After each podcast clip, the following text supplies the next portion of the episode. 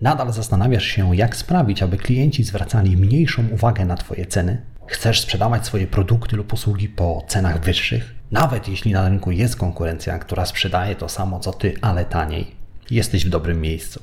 W tej serii podcastów rozmawiamy o tym, co sprawia, że klienci są gotowi płacić wyższe ceny za Twoje produkty lub usługi. Cześć, witam Cię w drugim odcinku podcastu Marketing z głową. W tym podcaście zaglądamy do głów Twoich klientów i szukamy odpowiedzi, czym kierują się klienci podczas zakupów. Po co to robimy?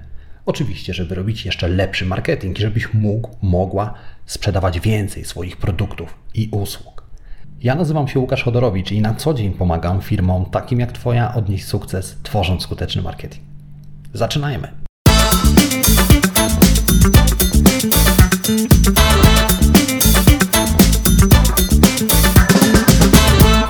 Zaczniemy, pamiętaj, że więcej informacji o tym, jak zrozumieć klienta, jak robić lepszy marketing i jak więcej sprzedawać, znajdziesz w moich newsletterach. Tak, są dwa. Jeden darmowy, drugi płatny. Linki do obu znajdziesz w opisie tego odcinka podcastu.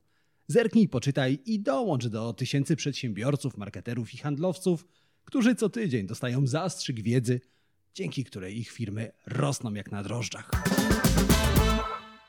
W tym odcinku dalej rozmawiamy o cenach, a dokładnie o tym, co sprawia, że klienci są mniej wrażliwi na ceny, czyli chętniej płacą wyższą cenę za produkty lub usługi. Ponieważ ten odcinek jest kontynuacją poprzedniego, krótko podsumujmy to, co już ustaliliśmy. Wiemy, że istnieje coś takiego jak prawo popytu. Prawo popytu mówi, że wraz z wzrostem ceny spada zainteresowanie produktem. Wiemy również, że prawo popytu zakłada, że klienci podczas zakupu kierują się tylko i wyłącznie logiką. Prawo popytu nie bierze pod uwagę emocji. Z poprzedniego odcinka wiemy, że to błąd, bo 95% decyzji klienci podejmują nieświadomie. A podczas zakupów częściej niż logiką kierujemy się emocjami, czyli czynnikami psychologicznymi. Dlatego w tej serii podcastów przyglądamy się bliżej tym czynnikom psychologicznym, które wpływają na to, jak klient postrzega cenę. Zastanawiamy się, w jakich sytuacjach cena ma dla klientów drugorzędne znaczenie, czyli kiedy klienci są gotowi po prostu płacić więcej za Twój produkt albo usługę.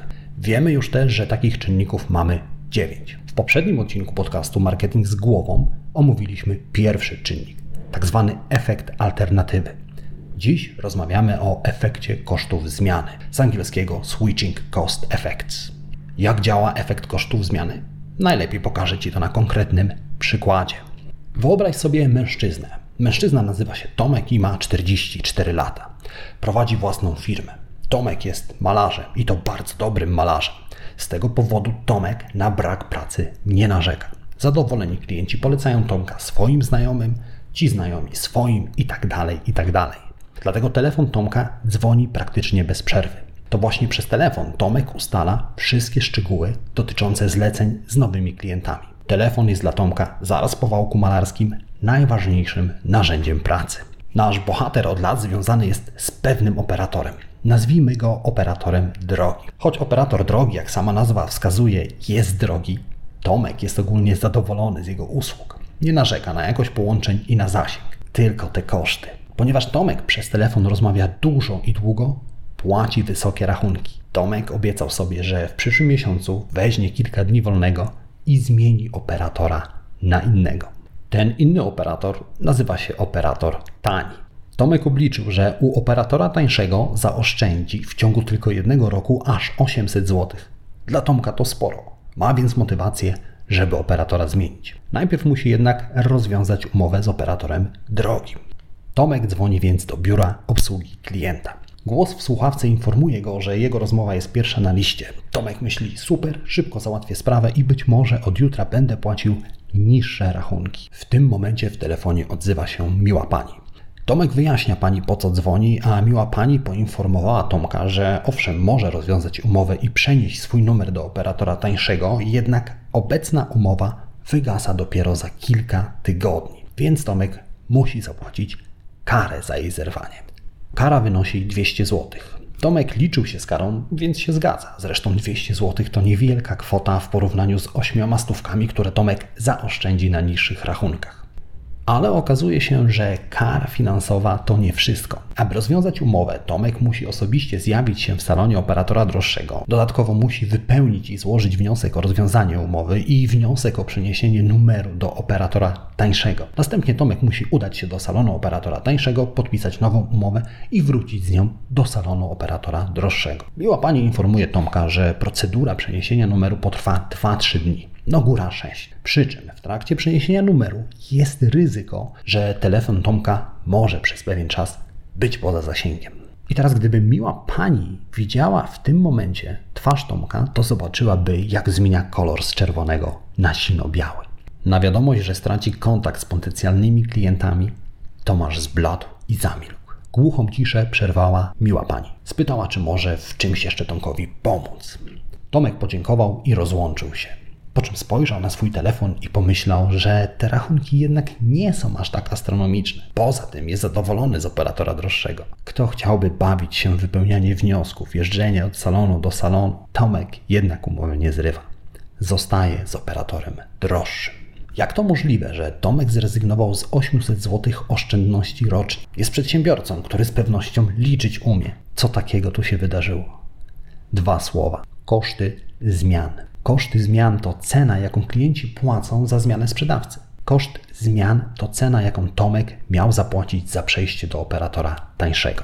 I teraz, jak pewnie się domyślasz, istnieje silny związek pomiędzy kosztami zmiany a ceną, którą klienci są gotowi zapłacić. Im wyższe koszty zmiany, im wyższa cena związana z przejściem od jednego sprzedawcy do drugiego, tym chętniej klienci będą płacić wyższą cenę u aktualnego sprzedawcy. Dla Tomka te koszty zmian były zbyt wysokie, więc zgadza się zostać u operatora droższego i płacić wyższe rachunki, pomimo tego, że na rynku jest tańsza konkurencja. No dobrze, ale być może zauważyłeś, zauważyłaś, że w tej historii nie wszystko do końca się zgadza. Przecież koszt zerwania umowy wynosił tylko 200 zł. A z drugiej strony Tomek mógł zaoszczędzić na rachunkach aż 800 zł.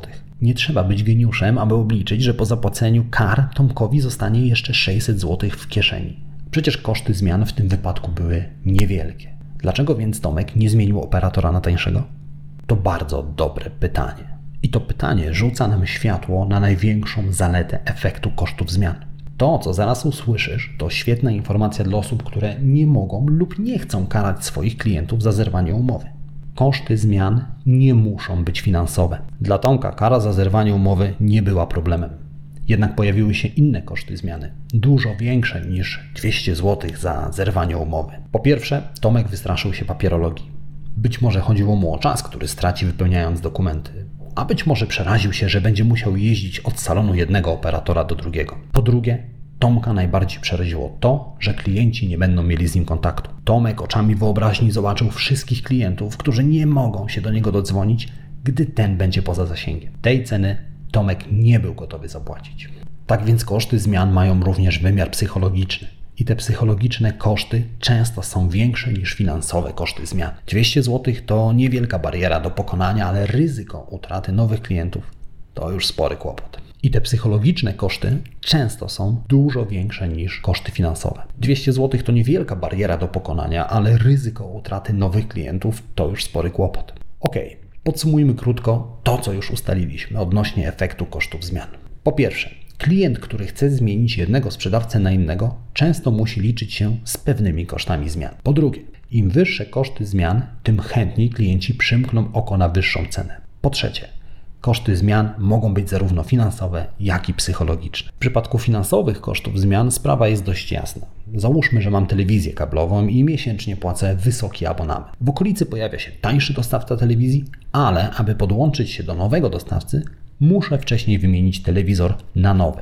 W tej sytuacji mogę uznać, że koszty zmian są zbyt wysokie i że mi się to po prostu nie opłaca. W przypadku kosztów psychologicznych sytuacja robi się jeszcze ciekawsza i zaraz się o tym przekonasz. Zacznijmy jednak od tego, jakie mogą być psychologiczne koszty zmiany.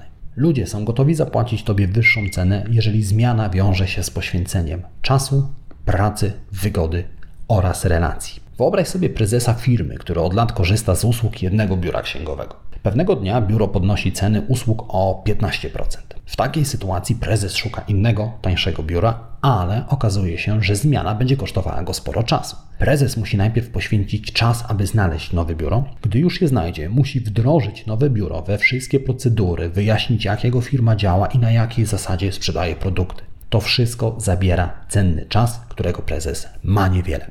Dodajmy do tego jeszcze jeden koszt zmiany pracę, bo okazuje się, że prezes musi samemu przewieźć poufne dokumenty do nowego biura rachunkowego. W ciągu kilkunastu lat zebrało się sporo dokumentów, więc prezesa czeka sporo pracy. Aby zmienić jedno biuro rachunkowe na drugie, prezes musi poświęcić czas oraz własną pracę. Koszt zmiany jest więc wysoki. Nie wiem jak ty, ale większość ludzi na miejscu prezesa przymknie oko na wyższą cenę. Spójrzmy na tą sytuację z nieco innej perspektywy. Załóżmy, że wspomniana firma znajduje się tuż obok biura rachunkowego. Gdy okazuje się, że zabrakło jakiegoś dokumentu lub trzeba złożyć podpis na fakturze, księgowa sama przychodzi do prezesa. Sprawa załatwiana jest niemal od ręki, a do tego prezes praktycznie nie musi ruszać się z miejsca, bo ma księgową tuż obok. To bardzo wygodny układ. A inne, najbliższe biuro rachunkowe znajduje się aż 5 km dalej od siedziby firmy. Gdyby prezes zmienił biuro rachunkowe, to zrezygnowałby z wygody. Droga do nowego biura to 5 km w jedną i kolejne 5 km w drugą stronę. Wyobrażasz sobie prezesa firmy, który musi jechać tak daleko, żeby złożyć jeden podpis na fakturze? Ja też nie. Ponieważ prezes przyzwyczaił się do wygody, woli płacić więcej. Mamy więc koszty zmiany związane z czasem, pracą oraz wygodą. Załóżmy teraz, że prezes jest gotowy ponieść te koszty zmiany. Ja wiem, to brzmi dosyć nieprawdopodobnie. Prezes, który nie ceni wygody, czasu i własnej pracy, ale proszę cię, spróbuj sobie to przez chwilę wyobrazić. Wyobraź sobie również, że żona prezesa i właścicielka biura rachunkowego przyjaźnią się. Przyjaźń przyjaźnią, znajomość znajomością, ale business is business i właścicielka biura musi podnieść ceny swoich usług. W tej sytuacji, jeżeli prezes zmieni księgową, to wejdzie na niezwykle cienki lód. Prawdopodobnie ucierpią na tym relacje między żoną prezesa a właścicielką biura rachunkowego. Trochę spekuluję, ale doskonale wiemy, że to bardzo, bardzo prawdopodobne. Idźmy dalej. Żona prezesa jest wściekła, że mąż rozwiązał umowę z jej przyjaciółką, więc również relacje między prezesem a jego żoną oberwały rykoszetem. W tym wypadku koszty zmiany, czyli relacji, są bardzo, bardzo wysokie. Nie pomylimy się, gdy powiemy, że biuro rachunkowe może sobie na wiele pozwolić przynajmniej jeżeli chodzi o ceny. Gdy w grę wchodzą relacje, czyli czynnik bardzo emocjonalny, klienci gotowi są płacić za produkt lub usługę znacznie wyższą cenę. Zadanie dla Ciebie, drogi słuchaczu, droga słuchaczko. Zastanów się, jakie koszty zmian muszą ponieść Twoi klienci, jeżeli chcieliby przejść do konkurencji. Jeśli żadne, to koniecznie to zmień. Jeśli koszty są niskie, Zastanów się, jak możesz je podnieść. To może być dobry moment, aby zacząć budować bardziej zażyłe relacje z klientami albo sprawić, aby zakupy u Ciebie były jeszcze bardziej wygodne. Przemyśl to. Jak zawsze, trzy rzeczy, które chcę, abyś zapamiętał, zapamiętała z tego podcastu. Po pierwsze, zapamiętaj, że gdy Twoi klienci muszą ponieść koszty w związku z przejściem do konkurencji, rzadziej będą to robić, rzadziej będą uciekać do konkurencji. Nawet jeżeli podniesiesz cenę za swój produkt lub usługę. Po drugie, pamiętaj, że koszty zmiany nie muszą być finansowe. Na klientów ogromny wpływ mają koszty psychologiczne czas, wygoda, praca, relacje. Po trzecie, pamiętaj, że im wyższy koszt zmian, tym wyższą cenę klienci są gotowi zapłacić za Twoje produkty i usługi. Na dzisiaj to wszystko. Jeżeli dowiedziałeś, dowiedziałaś się czegoś nowego, albo jeżeli uznasz dzisiejszy odcinek za ciekawy, polub go i skomentuj. Jeżeli jeszcze nie subskrybujesz tego kanału, to koniecznie zacznij. A być może uznasz, że komuś dzisiejszy odcinek również Cię przyda. Wyślij jemu lub jej link. Dzielmy się wiedzą. My słyszymy się za kilka dni, a rozmawiać będziemy dalej o cenach i o trzecim zjawisku, które sprawia, że klienci są gotowi zapłacić Ci wyższą cenę. To zjawisko nazywa się efekt końcowych zysków. Do usłyszenia.